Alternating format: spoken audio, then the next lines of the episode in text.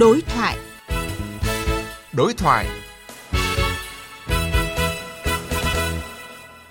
Thưa quý vị và các bạn, từ đầu năm đến nay, cả nước ghi nhận gần 13.000 trường hợp mắc tay chân miệng, trong đó có 7 ca tử vong. So với cùng kỳ năm 2022, số ca mắc chỉ bằng một nửa, song từ tháng 5 đến nay đã ghi nhận sự xuất hiện của virus EV71 có khả năng gây bệnh nặng và đều là nguyên nhân dẫn đến các ca tử vong trong thời gian vừa qua. Vậy giải pháp nào để giảm ca nặng và tử vong do bệnh tay chân miệng? Từ khối điều trị trực tiếp cho bệnh nhân, các thầy thuốc có đề xuất kiến nghị gì để tăng hiệu quả điều trị cho người bệnh? Để tìm hiểu nội dung này, trong chương trình đối thoại hôm nay, các vị khách mời sẽ cùng bàn luận về chủ đề này. Và tôi xin trân trọng giới thiệu các vị khách mời tham gia chương trình đối thoại hôm nay là tiến sĩ bác sĩ Đỗ Thiện Hải, Phó Giám đốc Trung tâm Bệnh nhiệt đới, Bệnh viện Nhi Trung ương ạ. Dạ vâng, xin kính chào quý vị. Bác sĩ chuyên khoa 2 Dư Tấn Quy, trưởng khoa nhiễm thần kinh, Bệnh viện Nhi Đồng 1 thành phố Hồ Chí Minh. Và bác sĩ Dư Tấn Quy sẽ tham gia chương trình với chúng ta qua điện thoại. Alo, xin chào bác sĩ Dư Tấn Quy ạ. Xin kính chào quý vị và các bạn ạ. Vâng ạ. Thưa các bác sĩ, trong những tuần gần đây thì số trẻ mắc bệnh tay chân miệng đang gia tăng trong cả nước và tạo áp lực quá tải tại một số cơ sở y tế. Vậy các bác sĩ có thể thông tin về tình hình điều trị cho các bệnh nhân tay chân miệng tại bệnh viện của mình ạ? Trước hết thì xin mời bác sĩ Dư Tấn Quy ạ. Kính thưa quý vị và các bạn, thì hiện nay đó thì ở tại khoa của tụi tôi thì có khoảng 68 ca tay chân miệng, thì trong đó có khoảng là gần 10 ca tay chân miệng nặng. Thì tay chân miệng nặng là những cái ca là có từ độ 2B trở lên, và đặc biệt thì số ca này là cũng đến từ các cái tỉnh nhiều hơn là ở tại khu vực của thành phố Hồ Chí Minh. Và dĩ nhiên thì chúng ta thấy á, cái bệnh mà tay chân miệng á, bây giờ thì chúng ta thấy là nó không phải là một cái bệnh gọi là quá mới, mà nó hầu như là lưu hành quanh năm rồi, và nó có một cái vấn đề là sẽ tăng lên theo cái mùa. Ví dụ thường á, là nó sẽ từ tháng 4 đến tháng 6 và tháng 9 đến tháng 12. Nhưng mà năm nay nó hơi đặc biệt, đáng là tháng 6 nó phải giảm, nhưng bây giờ nó còn tăng và tiếp tục tăng nữa. Cho nên với cái tình hình này nó là gây một cái vấn đề mà các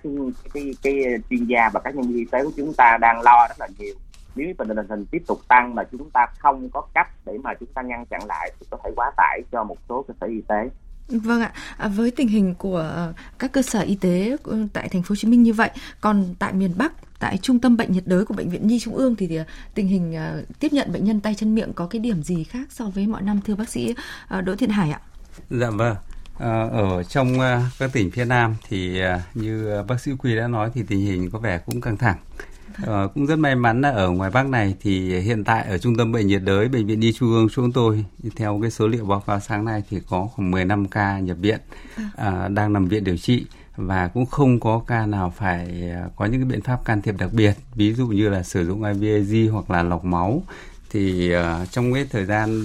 theo cái biểu đồ báo cáo của các tỉnh phía Bắc thì thực ra cái số lượng ca mắc bệnh năm nay thì cũng chỉ bằng khoảng hơn một nửa so với năm ngoái. Thế nhưng mà đúng là cũng có một số trường hợp nặng mà chúng ta cũng phải có một số cái biện pháp can thiệp đặc biệt, nhưng mà cái số lượng đấy thì không nhiều. Vâng ạ, và nhận định về dịch bệnh tay chân miệng năm nay thì nhiều chuyên gia đã cho rằng là xu hướng ca bệnh nặng đang gia tăng tại các cơ sở y tế. Vậy đâu là cái nguyên nhân dẫn đến tình trạng này thưa các vị khách mời ạ? Thưa bác sĩ Đỗ Thiện Hải. Dạ vâng,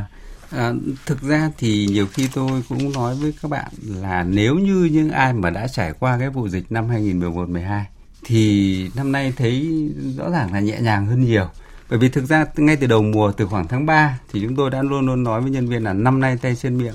có vẻ có biến chứng thần kinh nhiều. Nhưng thực ra các biến chứng thần kinh đó thì nếu mà chúng ta phát hiện thật sớm bằng cái sự kết hợp giữa người chăm sóc em bé, các nhân viên y tế bao gồm cả điều dưỡng, cả bác sĩ, và phát hiện sớm các triệu chứng của tổn thương thần kinh trung ương đó thì chúng ta xử lý thì nó sẽ không chuyển lên cái độ nặng hơn, đúng không? Cái độ nặng hơn viêm não rồi thì có những cái rối loạn tuần hoàn nữa, thì những trường hợp đó thì can thiệp nó mới phức tạp. Chứ còn nếu mà thực ra thì chỉ có những cái tổn thương thần kinh thôi mà chúng ta phát hiện sớm thì tôi nghĩ rằng là cái hiệu quả của cái việc xử lý nó sẽ tốt hơn, và nó không có những cái can thiệp đặc biệt, ví dụ như thở máy hay lọc máu, thì những trường hợp đó sẽ xử lý sẽ rất vất vả. Vâng ạ. Thưa bác sĩ Dư Tấn Quy, ông có thông tin rằng là hiện đang có 68 ca bệnh từ độ 2B trở lên là điều trị tại khoa nhiễm thần kinh của Bệnh viện Nhi Đồng 1 thành phố Hồ Chí Minh. Vậy thì số ca này thì tình trạng sức khỏe hiện nay và các ông đang phải theo dõi như thế nào ạ? Thì tất cả các ca này đó thì đa số hầu như lúc nào cũng nằm ở trong phòng hồi sức tích cực của tại khoa và diễn tiến mỗi 1 cho đến 3 tiếng đồng hồ. Và giống như tiến sĩ Hải đã có chia sẻ mới hồi nãy đó, có nghĩa là nếu như ngay từ đầu mà chúng ta là người chăm sóc chính thường là ba mẹ của em bé và nhân viên y tế của chúng ta phát hiện sớm và ngăn chặn những cái dấu hiệu chuyển độ nặng đó, thì đứa trẻ nó sẽ nhanh chóng hồi phục hơn để mình bắt được sớm, mình xử trí sớm tốt hơn. Và cũng tương tự như vậy, những cái ca này được theo dõi sát với một cái thời gian như vậy thì mình sẽ bắt được cái thời gian vàng của chuyển độ để mình xử trí một cách kịp thời. Cho nên là hiện tại những cái ca này đang ổn, và sáng nay thì có thể là 1-2 ca sẽ được chuyển ra phòng ngoài. Vâng ạ, và tôi cũng hình dung ra rằng là với 68 ca bệnh mà nặng này, bác sĩ Dư Tuấn Quy và các đồng nghiệp sẽ rất là vất vả để mà theo dõi cũng như là điều trị cho các em, để các em có cái đáp ứng tốt, có thể là ra được cái phòng ngoài đấy ạ. Với số ca mắc là trên 9.000 ca, chiếm khoảng 72% số ca mắc trong cả nước, thì dự báo trong thời gian tới dịch bệnh tay chân miệng có thể lại bùng phát mạnh hơn nữa ở khu vực phía Nam. Và trước thực tế này thì ngành y tế thành phố Hồ Chí Minh đang đưa ra những kịch bản nào để mà ứng phó? Và trước khi tiếp tục trao đổi thì xin mời các vị khách mời và quý thính giả cùng nghe thông tin sau. Nhằm chủ động nguồn lực sẵn sàng cho hệ thống điều trị đáp ứng tình huống số ca mắc tăng cao, Sở Y tế Thành phố Hồ Chí Minh đã xây dựng kế hoạch đảm bảo công tác tiếp nhận điều trị bệnh tay chân miệng, cụ thể theo 3 kịch bản cho các trường hợp nặng từ độ 2A trở lên, ước tính chiếm khoảng 10% ca bệnh nội trú. Đó là với tình huống có dưới 50 ca nhập viện mới một ngày, dưới 200 ca đang điều trị nội trú và dưới 20 ca nặng tại các bệnh viện thì điều trị tại các bệnh viện chuyên khoa nhi, chuẩn bị 200 giường, bao gồm 30 giường phục vụ hồi sức tích cực. Khi số ca nhập viện mới mỗi ngày tăng từ 50 đến 100 ca, từ 200 đến 700 ca đang điều trị nội trú và 20 đến 70 ca chuyển nặng thì tập trung điều trị tại các bệnh viện chuyên khoa nhi và bệnh viện bệnh nhiệt đới. Tổng số giường điều trị là 700 giường, bao gồm 80 giường hồi sức tích cực. Kịch bản thứ 3 là khi mỗi ngày có từ 100 đến 200 ca mới, các cơ sở y tế có 700 đến 1.400 ca điều trị nội trú với khoảng 70 đến 140 ca nặng thì tập trung điều trị tại các bệnh viện chuyên khoa nhi và bệnh viện bệnh nhiệt đới. Tổng số giường điều trị cần chuẩn bị là 1.400 giường với khoảng 150 giường hồi sức tích cực. Đồng thời, hệ thống điều trị thực hiện quy trình phân loại bệnh nhi điều trị ngoại trú và nội trú, phân tuyến điều trị nhằm tránh quá tải cục bộ tại bệnh viện tuyến cuối và hạn chế thấp nhất các trường hợp tử vong.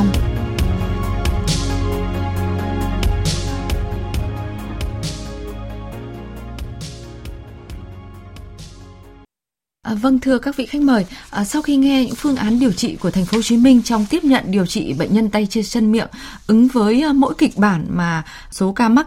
dự báo trong thời gian tới, thì các ông có nhận xét gì ạ? Trước hết thì xin mời bác sĩ Dư Tấn Quy ạ. Ông có thấy là bây giờ thì theo như cái tình hình hiện nay thì trường hợp của mình hiện nay như ở khoa nhiễm thần kinh đấy ạ, thì đang rơi vào cái kịch bản thứ mấy ạ? Thật sự ra thì chúng ta thấy vậy nè, dịch tay chân miệng lần này á, thì không phải là lần đầu mà chúng ta đã gặp rất là nhiều mùa rồi, và chúng ta có thể gặp từ năm 2011, 12 rất là nặng nề, rồi đến 14, 15, rồi 18, 19 vân vân. Và cái lần này thì chúng ta cũng chủ động để chúng ta lên những cái tình huống như vậy cho các cái kịch bản. Và giống như chúng ta thấy là trong vòng 1-2 tuần trước thì ở tại khoa của tôi chỉ có khoảng 20 thì lên 30 thôi, nhưng mà tuần này thì nó tăng lên 60. Vì vậy mà cái kịch bản của chúng ta có thể tăng lên. Và hiện tại á, thì có thể là kịch bản hiện tại định mới vào kịch bản của thứ nhất thôi. Nhưng mà khoa cũng đã mở rộng ra thêm ít nhất là gần khoảng 100 giường, thêm một tầng lầu nữa để dành cho những cái ca mà cần phải điều trị nội trú khi mà đột biến tăng lên, để mà chuẩn bị. Tại vì lúc nào mình cũng có một cái gọi là cái chủ động đi trước á, chứ mình đừng có để là khi mà tăng lên đột biến mà những đứa trẻ nó không có chỗ nằm và không có chỗ để mà chăm sóc thì nó không tốt cho đứa trẻ của mình. Vì vậy thì cũng đã chủ động làm trước hết rồi, và mình cũng tăng lên, có nghĩa là mình tăng cường mình khám liên tục, có nghĩa là ví dụ những cái ca nào ổn định thì mình sẽ cho điều trị ngoại trú. Và ở tại phòng khám ngoại trú của tôi hàng ngày có khám cho đến là 3 đến 5 phòng, khám liên tục sáng chiều để tiếp nhận điều trị ngoại trú những ca tay chân miệng để tái khám mỗi ngày. Thậm chí có những ca cần thì người ta có thể nằm lại có phòng lưu bệnh ở đó, và khi mà người ta cần nhập viện thì vẫn có chỗ. Và ở trên khoa nội trú thì mỗi một ngày, ngay cả cuối tuần như thứ Bảy, Chủ nhật chẳng hạn, thì chúng ta vẫn tăng cường bác sĩ trực và những bác sĩ khám lại để mình sàng lọc những cái ca nào mà đã ổn định thì cho về để mà điều trị ngoại trú, để tránh cái tình trạng quá tải. Và mình cũng đáp ứng lại với vấn đề là tăng nhanh đột biến với một cái tình hình như vậy. Và thật sự ra thì song song với những cái thông tin đó, không phải là chúng ta ứng phó một cái kịch bản như vậy để chuẩn bị đâu, mà bệnh viện Nhi đồng 1 cũng đã đi trước một bước, có nghĩa là cách đây 2 tuần mình cũng đã bắt đầu dự đoán nó sẽ tăng lên, thành ra mình cũng đã phối hợp với mảng truyền thông, ví dụ như là các cái truyền thông như vậy, rồi phối hợp với mảng những cái mảng về giáo dục và những cái vấn đề về chăm sóc bà mẹ và em bé ở tại thành phố Hồ Chí Minh và lan rộng ra ở các tỉnh của miền Tây, miền Đông Nam Bộ để mà huấn luyện lại để cho họ cùng nhau trong cộng đồng phát hiện sớm những cái ca tay chân miệng để mà mình giải quyết sớm và ngăn chặn những cái ổ dịch, để mà ngăn chặn kịp thời những ổ dịch để mà tránh lây lan trong cộng đồng luôn. Vâng ạ, và còn giải pháp nào nữa mà bên khoa nhiễm thần kinh cũng đang chuẩn bị để mà có cái sự chủ động hơn trong tiếp nhận điều trị người bệnh trong thời gian sắp tới ạ? Thì giống như tôi nói, giải pháp để mà chuẩn bị tiếp nhận là tôi đã mở rộng được các cái phòng để đón nhận là cái thứ nhất. Cái thứ hai là sẵn sàng chuẩn bị các cái nguồn lực. Ví dụ như là khi mà nhân viên y tế của tụi tôi mà khi mà đang tranh đông như vậy đó thì tôi sẽ được sự hỗ trợ từ phía ban giám đốc để mà tăng cường các bác sĩ nội trú, các bác sĩ những khoa khác đi đến của tôi, và những cái bệnh mà có thể nằm ở tại khoa nhiễm khác đó, thì tôi có thể di chuyển qua những cái khoa khác tạm thời để tôi hoàn toàn tập trung nhận hết cái số ca tay chân miệng nếu như mà nó tăng lên một tình trạng đột biến nhất có thể đó, để mình vẫn có thể đủ các cơ sở vật chất để mà chăm sóc cho các bé. Và cái thứ hai là tôi tăng cường khám lại mỗi ngày để mình sàng lọc, mình chăm sóc tốt nhất, những đứa trẻ nào ổn thì mình cho điều trị ngoại trú để giảm bớt tình trạng của nội trú, và mình cũng tăng cường khám ngoại trú mỗi ngày để theo dõi các trẻ. Và song song đó, đối với các tuyến tỉnh thì sao, có nghĩa là đối với những cái ca bệnh mà người ta thay vì người ta chuyển đến cho mình thì mình sẽ hỗ trợ trực tuyến qua những cái hình thức của telehealth hay là trực tuyến qua Zoom để mình trao đổi trực tiếp những ca bệnh điều trị là case one case, có nghĩa là từng ca. Và thậm chí là lúc nào mình có thể hỗ trợ được chị hết để người dân, người ta ở dưới tỉnh, người ta có thể sẵn sàng, người ta an tâm, người ta tái khám ở những cái cơ sở gần nhất để mà tránh về chi phí điều trị khi lên vận chuyển, và có khả năng được cái đứa trẻ nó lên đường xa quá, làm tăng quá tải đột biến ở trên các cái đơn vị ở tuyến trên. Vâng ạ. Thưa bác sĩ Đỗ Thiện Hải, sau khi mà nghe đồng nghiệp của mình là bác sĩ Dư Tấn Quy từ bệnh viện Nhi đồng 1 thành phố Hồ Chí Minh thông tin về những giải pháp mà khoa cũng như bệnh viện đang triển khai để mà chủ động trong tiếp nhận điều trị bệnh nhân tay chân miệng, thì ông có đánh giá như thế nào về cái sự chuẩn bị này? Và với bệnh viện Nhi Trung ương hiện nay thì dù miền Bắc của chúng ta số tay chân miệng chưa ở mức cao thì cái công tác chuẩn bị cũng đã đến đâu rồi ạ? Dạ vâng. Nghe bác sĩ Quy nói ở trong bệnh viện Nhi đồng 1 thì thấy rằng là các đồng nghiệp ở trong phía Nam khá là vất vả. Đúng là ứng phó dịch giống như năm 2011-12. Lúc đó chúng tôi một ngày cũng khoảng 30 em bé nhập viện. Và cũng rất may là ở chỗ trung tâm bệnh nhiệt đới chúng tôi thì thực ra cứ đến đầu mùa mà bắt đầu số ca bệnh của một bệnh dịch gì đó mà tăng lên thì thường là chúng tôi đã có sẵn những cái kịch bản mà xây dựng từ nhiều năm nay rồi, và nó sẽ bổ sung vào những cái năm nào đó có cái gì đặc biệt. Thì cũng theo như là bác sĩ Quy đã chia sẻ thì thực ra đấy là những cái biện pháp mà cơ bản để mà giải quyết những cái tình trạng mà quá tải, không để cho các em bé là đáng phải nhập viện nhưng mà lại không có chỗ nhập viện. Nhưng mà thực ra chúng ta cũng phải tương đối dứt khoát một điều, đấy là cái nào xứng đáng phải nhập viện thì hãy nhập viện. Và cái nào có thể, tôi thường hay nói với bệnh nhân thế này, nếu như tình hình này em bé về nhà được, đúng không ạ, mai khám lại thì có sướng hơn là nằm viện không, đúng không ạ? Thì ở những ví dụ như những bệnh nhân mà ở xung quanh khoảng 5-10 cây xung quanh bệnh viện thì hoàn toàn người ta có thể không phải là bệnh nhẹ, nhưng mà bệnh nó cũng có nguy cơ nặng, mà nếu bình thường chúng ta không giải thích kỹ thì hoàn toàn phải cho em bé nằm viện. Thế nhưng mà tôi nghĩ là đó cũng là cái phương án mà giảm đi rất nhiều. Vấn đề là nhân viên y tế của mình phải rất thông thạo trong cái việc là hướng dẫn bà mẹ về nhà thì theo dõi cái gì, đúng không ạ? Bởi vì có những cái bà mẹ theo dõi được, có những cái nhân viên y tế mới theo dõi được, cho nên nếu chúng ta hướng dẫn tốt thì hoàn toàn có thể cho em bé về, ngày mai đến đây các bác lại khám lại cho. Thì tôi nghĩ rằng là đấy cũng là một biện pháp mà rất quan trọng mà chúng tôi đã áp dụng khá thành công trong cả tay chân miệng, cả cúm, để làm giảm cái quá tải ở cho các cái tình huống nằm viện. Bởi vì nằm viện nó sẽ có rất nhiều những cái vấn đề mà đi theo đó, ví dụ như là cái chi phí nó tăng lên này, ví dụ như bội nhiễm những cái vi khuẩn khác này, rồi người vào thăm này, rồi lại mang virus ra ngoài cộng đồng này, ví dụ như vậy thì nó sẽ rất nhiều vấn đề liên quan. Thì tôi nghĩ rằng một trong cái biện pháp là thậm chí hẹn bệnh nhân khám lại hàng ngày, thì đấy cũng là một cái giải pháp mà để tránh cái quá tải trong bệnh viện. Vâng, nhưng mà tôi cũng có một cái góc nhìn rằng là bệnh viện Nhi Đồng 1 hay là khoa nhiễm thần kinh cũng khó có thể từ chối được người bệnh khi mà ở các tỉnh dồn lên bệnh nhân từ các cái tuyến, từ các cái tuyến cơ sở đấy ạ, mà có thể ở thể nặng mà đã chuyển về đó rồi thì các bác sĩ, giống như trường hợp của trung tâm bệnh nhiệt đới trước đây đấy ạ, thì các bác sĩ sẽ phải tiếp nhận và cho các em nhập viện thôi ạ. Và một cái phương án mà tôi nghĩ rằng để đỡ chuyển bệnh nhân lên ấy thì các anh em ở Nhi Đồng 1 cũng đã làm, đấy là hướng dẫn rồi thì tập huấn qua các cái thiết bị online. Nhưng mà thực ra ấy, có một cái vấn đề cũng khá là quan trọng, đấy là không phải là chúng ta chỉ đến giờ chúng ta mới lên lớp, chúng ta mới giảng bài, mà phải hội chẩn liên kết thường xuyên. Ví dụ như có một ca bệnh thôi là các anh em ở dưới đấy người ta đã dứt khoát là các bạn phải gọi lên đây để chúng tôi hướng dẫn xử lý cho, thì rất nhiều trường hợp là không phải lên nữa, đúng không ạ? Bởi vì là đôi khi là chúng ta biết rằng là các bà mẹ trên các mạng xã hội liên hệ với nhau, chúng tôi biết là liên hệ với nhau khá chặt chẽ, đúng không ạ? Thế khi mà có một vài trường hợp mà các anh em ở các cái tuyến trên như Nhi Đồng 1 hoặc ở ngoài này bệnh viện Nhi Trung ương tư vấn xử lý tốt rồi thì các mẹ cũng sẽ lan truyền nhau là đến đây khám đấy có các bác sĩ ở tuyến trên hỗ trợ đấy, thì tôi nghĩ rằng đấy cũng là một biện pháp rất quan trọng, có nghĩa rằng chúng ta phải kết nối thường xuyên chứ không phải là đến giờ mới giảng bài rồi thì là học xong bài đấy đâu, mà các ca bệnh chúng ta phải tôi cũng nghe thấy bác sĩ nhà tôi là tư vấn trực tiếp cho bệnh nhân ở dưới đó, thì tôi nghĩ rằng đấy là những biện pháp mà có lẽ chúng ta phải làm để mà cho người dân tin tưởng hơn ở tuyến dưới. Vâng ạ. Quý vị và các bạn đang nghe chương trình đối thoại với chủ đề là giải pháp giảm ca nặng và tử vong do bệnh tay chân miệng, với sự tham gia của hai vị khách mời là tiến sĩ bác sĩ Đỗ Thiện Hải, phó giám đốc Trung tâm Bệnh nhiệt đới Bệnh viện Nhi Trung ương, và bác sĩ chuyên khoa 2 Dư Tấn Quy, trưởng khoa nhiễm thần kinh Bệnh viện Nhi Đồng 1 TP.HCM. Vâng, thưa các vị khách mời, trong số các ca tay chân miệng đang nhập viện hiện nay ấy, thì số ca mắc virus EV71 so với các năm trước thì có cái điểm gì đáng lưu ý ạ? Trước hết thì tôi muốn dành câu hỏi cho bác sĩ Dư Tấn Quy ạ. Chúng ta thấy cái mùa năm nay nó có một cái đặc biệt nó hơi khác, bởi vì chúng ta thấy là hầu như cái số ca thì nó không có tăng quá nhiều so với những ca năm khác, nhưng mà lại tăng cái số ca nặng nhiều hơn. Và đó là một trong cái mình đáng quan tâm. Thì Nhi Đồng 1 có phối hợp với lại viện Pasteur và cái bệnh viện Bệnh nhiệt đới cũng như là đơn vị ấp ruồi, và tại bệnh viện Nhi Đồng 1 cũng có làm một cái phết hồng trực tràng để tìm cái tác nhân. Thì đa số phớt ra thì đó chính là cái tác nhân là enterovirus type 71. Thì chúng ta thấy là trong những cái tác nhân này thì EV71 là một cái con mình đáng quan tâm nhất, bởi vì cái ca này, những cái con này độc lực virus nó khá là nặng, nếu như mà chúng ta không phát hiện sớm và xử trí kịp thời thì đứa trẻ nó dễ trở nặng hơn.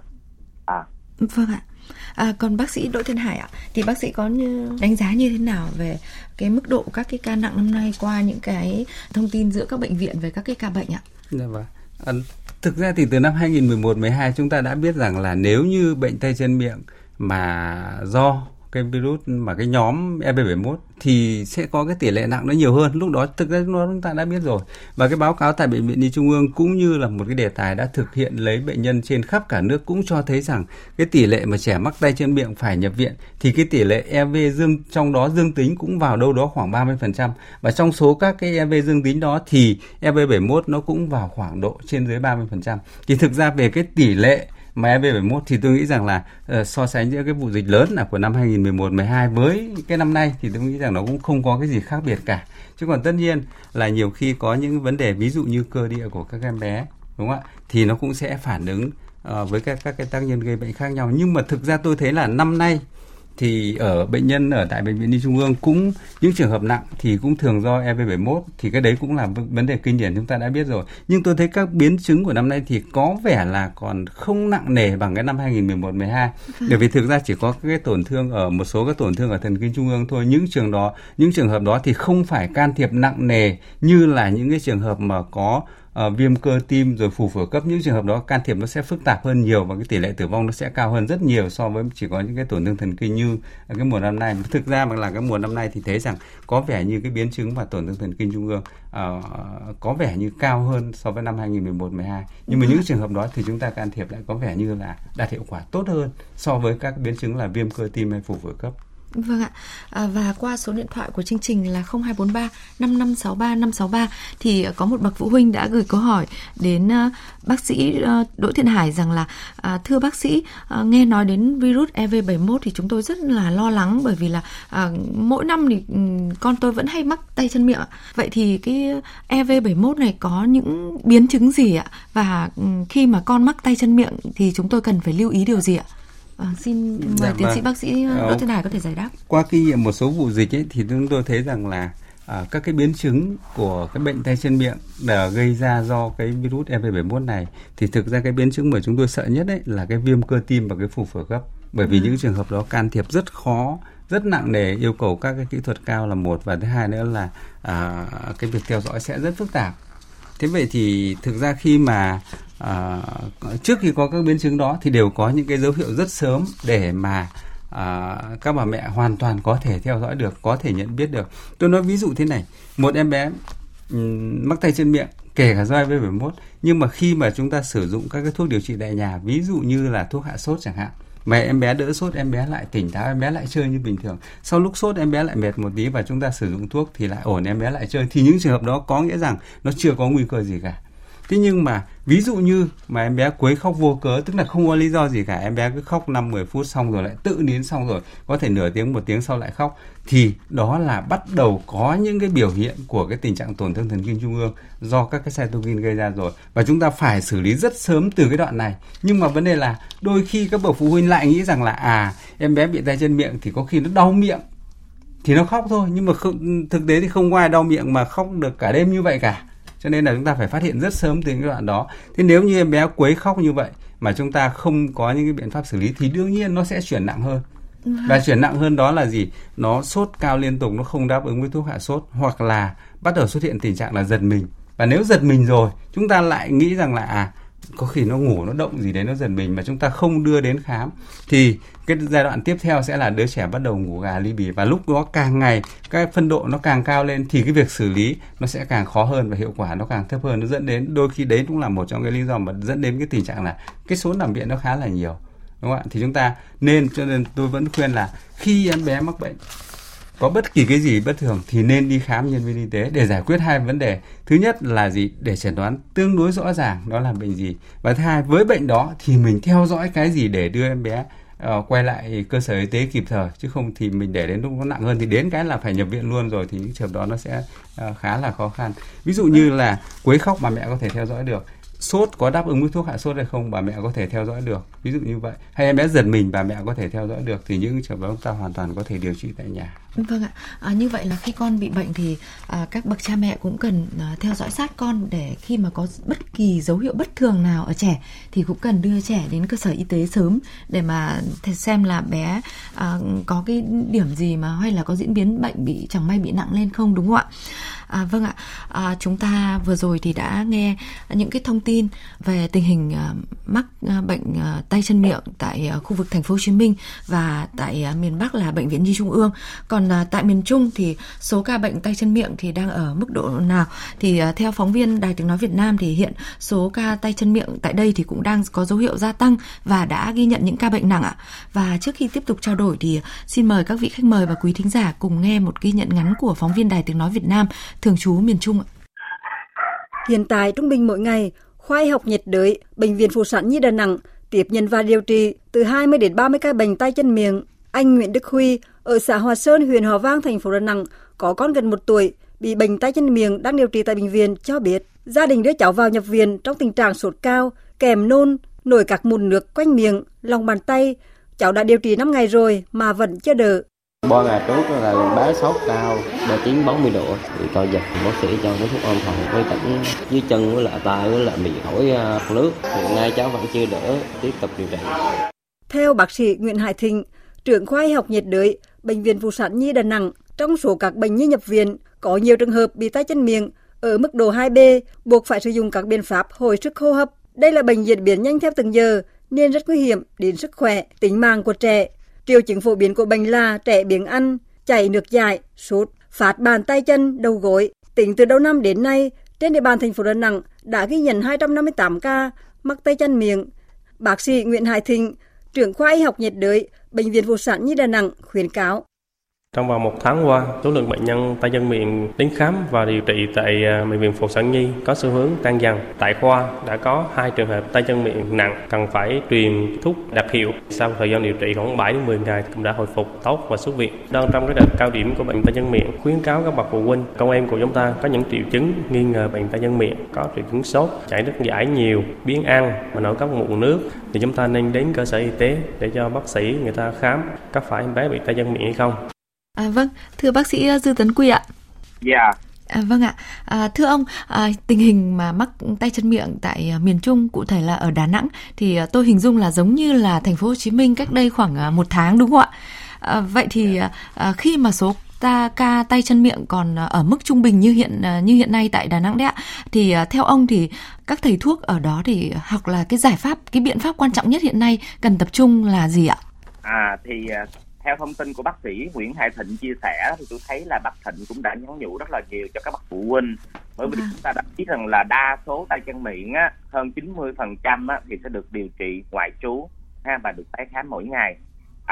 Và chúng ta thấy bác sĩ Nguyễn Hải Thịnh đã khuyến cáo rất là đúng đối với các bậc phụ huynh, có nghĩa là khi mà đứa nhỏ chúng ta đầu tiên chúng ta nghi ngờ có phải bị tay chân miệng hay không, ví dụ đứa nhỏ này nó có sốt hay là nó có chảy nước miếng, chảy nước giải, nó biếng ăn và nó nổi bất kỳ một cái mụn nước ở các cái vị trí như lòng bàn tay hay lòng bàn chân hay ở gối, ở mông, ở cái khuỷu, những cái vùng kín đáo đó. Và đặc biệt nữa là phải chú ý các cái rìa của ngón tay, ngón chân có thể nổi những mấy cái hồng ban mụn nước ở chỗ cái vùng đó nữa, thì phải nên đi khám để xem coi có phải là tay chân miệng không. Nếu đã được chẩn đoán là tay chân miệng thì nhân viên y tế lúc nào cũng cho một cái hướng dẫn chăm sóc và điều trị tại nhà đối với những đứa trẻ được chẩn đoán là điều trị tại nhà. Và người ta luôn dặn dò rằng các bố mẹ là những cái dấu hiệu nặng mà cần phải quay lại y tế ngay lập tức. Và có những cái mà tôi muốn chia sẻ thêm mình thế nào, có những lúc mà mình dặn dò đó thì có những ông gọi là cái người chăm sóc chính thì không phải là ba mẹ mà thường có thể là ông bà nội bà ngoại chẳng hạn, thì người ta lại có một cái cách suy nghĩ là thôi bây giờ có, nhưng mà thôi thì buổi sáng mình hãy đi, còn trong đêm thì thôi chắc là bệnh viện không có làm. Thành ra mình cũng phải dặn luôn là đứa trẻ có bất kỳ một cái dấu hiệu nào mà trở nặng thì phải đi đến bệnh viện ngay lập tức, dù là trong đêm. Ví dụ là thấy sốt cao không hạ, trẻ ngủ giật mình chới với, hay là trẻ có nôn ói nhiều, hay là ly bì vân vân phải đến liền. Và một cái nữa muốn nhắc với các phụ huynh, trong cái mùa dịch này chúng ta phải chủ động hơn một tí xíu, có nghĩa là nhiều lúc chúng ta phải nghe ngóng á, ví dụ là trong một cái lớp hay là cái trường của con mình đi học á, cái mình nghe có một cái đứa kia nó bị tay chân miệng, thì mình phải về mình phải để ý cho con mình nó có xuất hiện một cái dấu hiệu nào sớm hay không. Tại vì sao? Bởi vì nhân gian người ta hay làm một cái là đứa trẻ này tự nhiên cái nó chảy nước giải, mà ở trong Nam á thì miền Trung, ở trong Nam thì hay dùng cái từ là nó nhiễu nhạo. Thấy đứa trẻ nó nhiễu nhạo, nó chảy nước giải và sốt thì người ta cứ nghĩ là chắc là mật răng. Người ta không có chịu đi khám. Hay là trong miền Nam trong đây đang mùa thời tiết này cũng rất là nóng, thì có những cái rơm sảy, những cái dị ứng nổi lên, thì người ta lại nghĩ là do đứa trẻ nó bị dị ứng do nóng thời tiết, thành ra là thân nhiệt nó tăng lên như vậy. Mà người ta lại chủ quan, người ta không nghĩ rằng đây chính là cái ban của tay chân miệng, và cái sốt này cũng là do tay chân miệng gây ra. Và đến khi mà giống như tiến sĩ Hải đã chia sẻ ban đầu đó, khi nó sốt cao, nó chới với, nó giật mình, nó quấy khóc nhiều quá, nó ly bì rồi, mới đến bệnh viện rồi, thì cái việc mà xử trí nó càng gặp khó khăn hơn. Vì vậy mà cái sự phối hợp của nhân viên y tế đối với người nhà cũng như cách phát hiện sớm và giống như cái việc của trong cộng đồng để mà cùng nhau để mà chăm sóc và phát hiện sớm những ca bệnh thì cực kỳ là quan trọng ngay trong lúc này. Vâng ạ. Và ông cũng có nói đến một chi tiết là các bậc phụ huynh cũng không nên ngại những cái thời điểm đêm hôm hay là mưa gió, mà cũng khi mà con em có dấu hiệu bất thường thì bất kỳ thời điểm nào cũng cần đưa con em mình đến các cơ sở y tế, đúng không ạ? Đúng rồi, đúng, cái đó là chính xác nhất. Bởi vì sao? Bởi vì tay chân miệng nó có một cái thời điểm nó chuyển độ sẽ rất là nhanh, nếu như mà chúng ta can thiệp không kịp thì nó trôi qua cái thời gian vàng đó thì đứa nhỏ nó sẽ nặng lên, thì lúc đó nhân viên y tế của chúng ta sẽ xử trí rất là khó. Và nếu như mà chúng ta xử trí có giúp cho em bé được thì đứa nhỏ này có khả năng nó cũng sẽ bị di chứng nếu như nó quá nặng. Vâng ạ. Xin cảm ơn bác sĩ Dư Tấn Quy với những thông tin rất là hữu ích đối với các bậc cha mẹ khi mà con điều trị tại nhà. Và thưa tiến sĩ bác sĩ Đỗ Thiện Hải, thời gian qua thì không may thì có một số ca tử vong do tay chân miệng. Thì trước đó thì đã khám tại phòng khám tư nhân và chẩn đoán nhầm với một bệnh lý khác. Giống như là bác sĩ Dư Tấn Quy có nói là thấy con nổi rô mẩn thì lại nghĩ là con bị một bệnh lý khác đấy ạ. Vậy thì ông có lưu ý gì về cái việc chẩn đoán điều trị cho bệnh nhân tay chân miệng hiện nay, nhất là ở khối phòng khám tư nhân ở tuyến dưới đấy? Dạ vâng, thực ra thì chúng tôi nghĩ rằng là ở cái giai đoạn sớm và 1-2 ngày đầu, hoặc là những trường hợp bệnh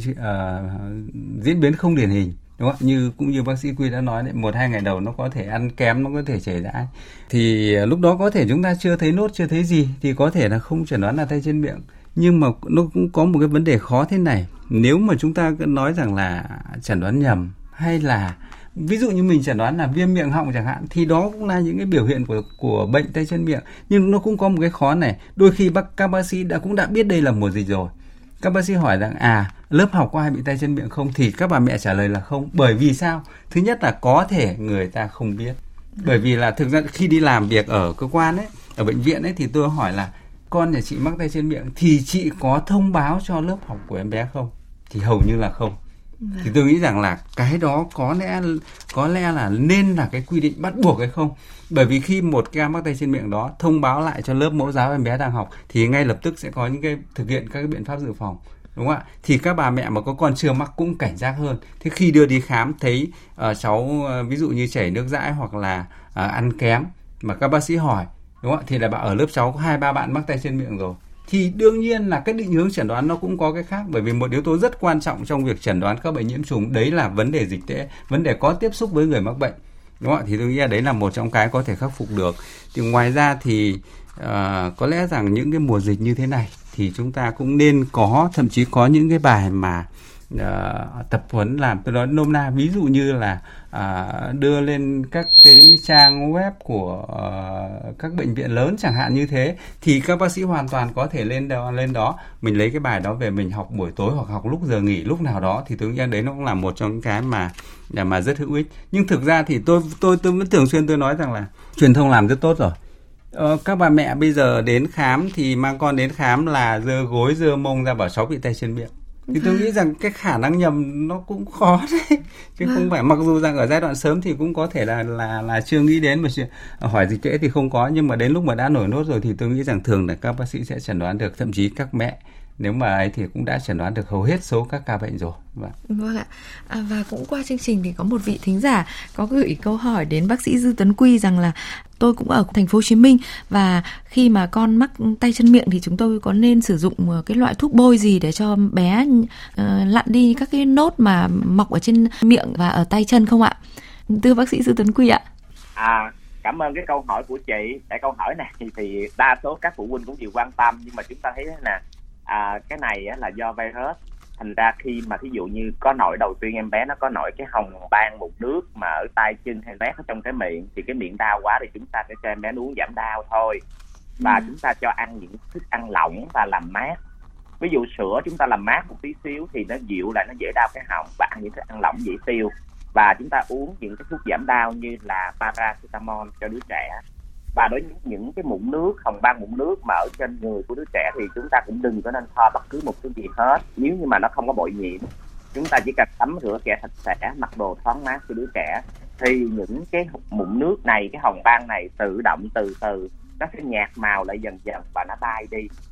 Vâng ạ. Xin cảm ơn vị thính giả đã gửi câu hỏi đến chương trình. Thưa bác sĩ Đỗ Thiện Hải, với kinh nghiệm mà điều trị rất là nhiều vụ dịch lớn như là vụ dịch sởi, rồi ho gà, rồi tay chân miệng nữa, thì hiện nay thì theo ông là cái mức độ ở miền Bắc và miền Trung đang dịch còn ở mức trung bình và thấp đấy ạ. Thì ông có chia sẻ thêm gì về việc mà chúng ta phải phòng chống dịch ngay từ khi mà số ca bệnh còn thấp, để không có tình trạng mà nhiều ca bệnh phải nhập viện như ở trong bệnh viện Nhi Đồng 1 nơi bác sĩ Dư Tấn Quy đang công tác ạ? Từ đầu đến giờ thì tôi vẫn hơi băn khoăn một chút là tôi nghĩ là chương trình không có mục này, nhưng mà bởi chính vì tôi nghĩ rằng có lẽ là các bệnh viện chúng ta đang giải quyết cái ngọn thôi. Đúng rồi. Tức là số ca mắc thì vào viện, chúng ta bàn nhau xem giải quyết như thế nào. Tôi chưa thấy có ý kiến gì về cái vấn đề là dự phòng cả. Thì thứ nhất có mấy cái vấn đề mà tôi nghĩ rằng nếu tất cả mọi người là cùng làm thì cái dịch bệnh tay chân miệng này nó cũng sẽ giảm nhanh thôi, chứ nó cũng không đến nỗi là lây lan mạnh như các cái dịch mà lây lan qua đường hô hấp, ví dụ như cúm hay là Covid vừa rồi. Thì tôi nghĩ rằng cái thứ nhất đấy, các em bé mình có đảm bảo có một cái hệ miễn dịch tốt thì mình cho ăn uống đầy đủ, cái đấy thì có thể là sẽ phòng được cũng khá là nhiều các loại bệnh rồi, không riêng gì tay chân miệng. Thứ hai, đang trong lúc mà như chúng ta đã nói là đang có dịch bệnh như thế này thì thứ nhất các em bé mà không may mắc bệnh thì các người lớn không vào thăm. Bởi vì tôi nghĩ rằng đấy là một cái điều mà cũng thường gặp mà chúng tôi để ý thấy rằng là gì, người lớn đang trông em bé hoặc là vào thăm đi ra thì đấy là cái nguồn mà mang virus ra cộng đồng. Cái thứ hai, khi em bé mắc bệnh thì các bậc phụ huynh chủ động thông báo cho cô giáo ở các lớp học đó, và các lớp học đó bắt buộc phải thực hiện các biện pháp phòng bệnh, ví dụ như vệ sinh bề mặt, vệ sinh đồ chơi, đúng không ạ? Và các bậc phụ huynh có các em bé chưa mắc bệnh đó thì vệ sinh mũi họng, rồi thì hướng dẫn các em bé rửa tay hàng ngày, trước khi ăn rồi sau khi đi vệ sinh rồi đấy, các cái thời điểm rửa tay đó. Thì tôi nghĩ rằng nếu chúng ta giải quyết được tất cả các vấn đề đó thì tôi nghĩ rằng cái dịch bệnh chắc là nó cũng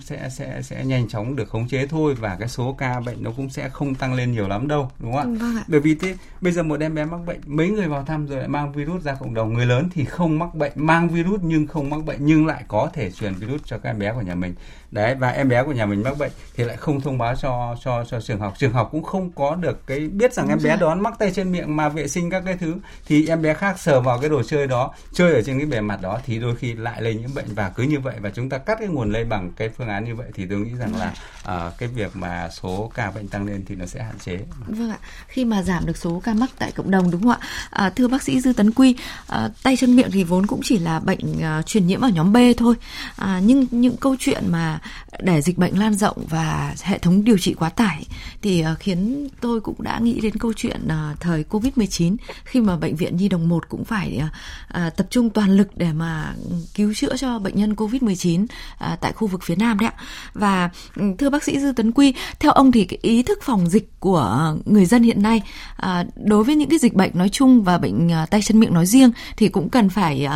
nâng cao hơn, hay là ở cái mức độ như thế nào ạ?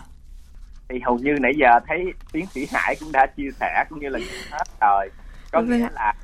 ngoài cái vấn đề về nhân viên y tế phải làm cái gì, giáo dục cho bà mẹ những cái gì, thì giống như tiến sĩ Hải cũng đã nói rằng là về cái mặt về bên phối hợp với bên ngành giáo dục, có nghĩa là khi mà mình có thể ra một cái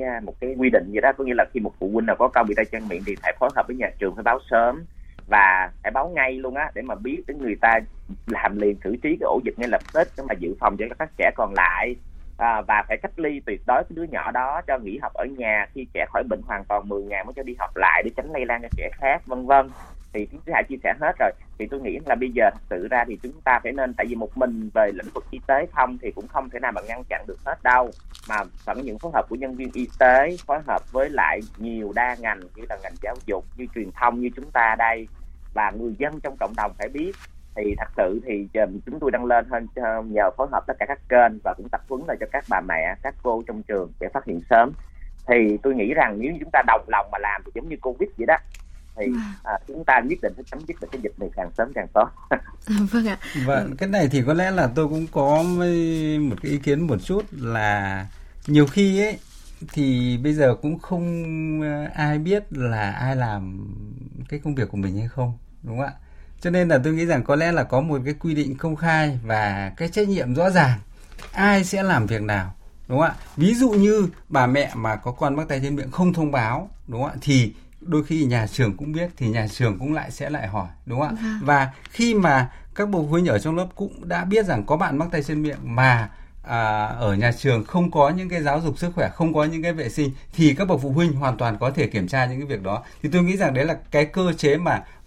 mà tự giám sát như vậy, với điều kiện là biết công khai tất cả các quy định về phòng chống dịch thì tôi nghĩ rằng nó sẽ hiệu quả hơn. Chứ bây giờ cũng không ai biết là ai sẽ là phải làm món gì cả và không biết là hỏi ai cả. Đúng rồi ạ. Nhiều khi là chúng ta vẫn cứ đang mông lung ạ. Khi mà con có bệnh thì nhiều khi chỉ xin cô giáo ở nhà trường là thôi. Chỉ xin nghỉ vì con bị ốm chung thôi ạ. Chứ cũng không nói rõ là cháu bị làm sao. Và theo dự báo thì là dịch bệnh tay chân miệng có thể sẽ gia tăng cao trong thời gian sắp tới cả ở trong cả nước đấy ạ. Chứ không chỉ riêng khu vực phía Nam đâu ạ. Và để phòng chống dịch bệnh tay chân miệng, giảm số ca nặng và tử vong thì điều quan trọng nhất cần tập trung hiện nay là gì? Trong cái tình trạng mà chúng ta còn đang bị thiếu thốn về thuốc men, vật tư trong điều trị cho người bệnh ạ. Trước hết thì xin mời tiến sĩ bác sĩ Đỗ Thiện Hải ạ. Dạ vâng. Thực ra thì trong cái thời gian vừa rồi cũng có một số cái ý kiến về cái việc thiếu thuốc, đúng không ạ? Thì thực ra nếu trên thực tế làm việc thì chúng tôi thấy rằng là với bệnh tay chân miệng chúng ta có nhiều cái bậc điều trị khác nhau, cho nên là không có cái gì là bắt buộc cả. Thì tôi nghĩ rằng là chúng ta có thể ở đâu đó một số cơ sở mà chúng ta chưa đủ thì chúng ta có thể thiếu. Chúng ta hoàn toàn có thể liên hệ với các đơn vị khác. Thứ nhất là hướng dẫn về mặt chuyên môn xem trường hợp đó đã có bắt buộc phải dùng thuốc đó chưa, đúng không ạ? Hoặc là như chúng ta đã bàn từ đầu đến giờ, chúng ta xử lý sớm hơn, đúng không ạ? Thì tôi nghĩ rằng là cái việc mà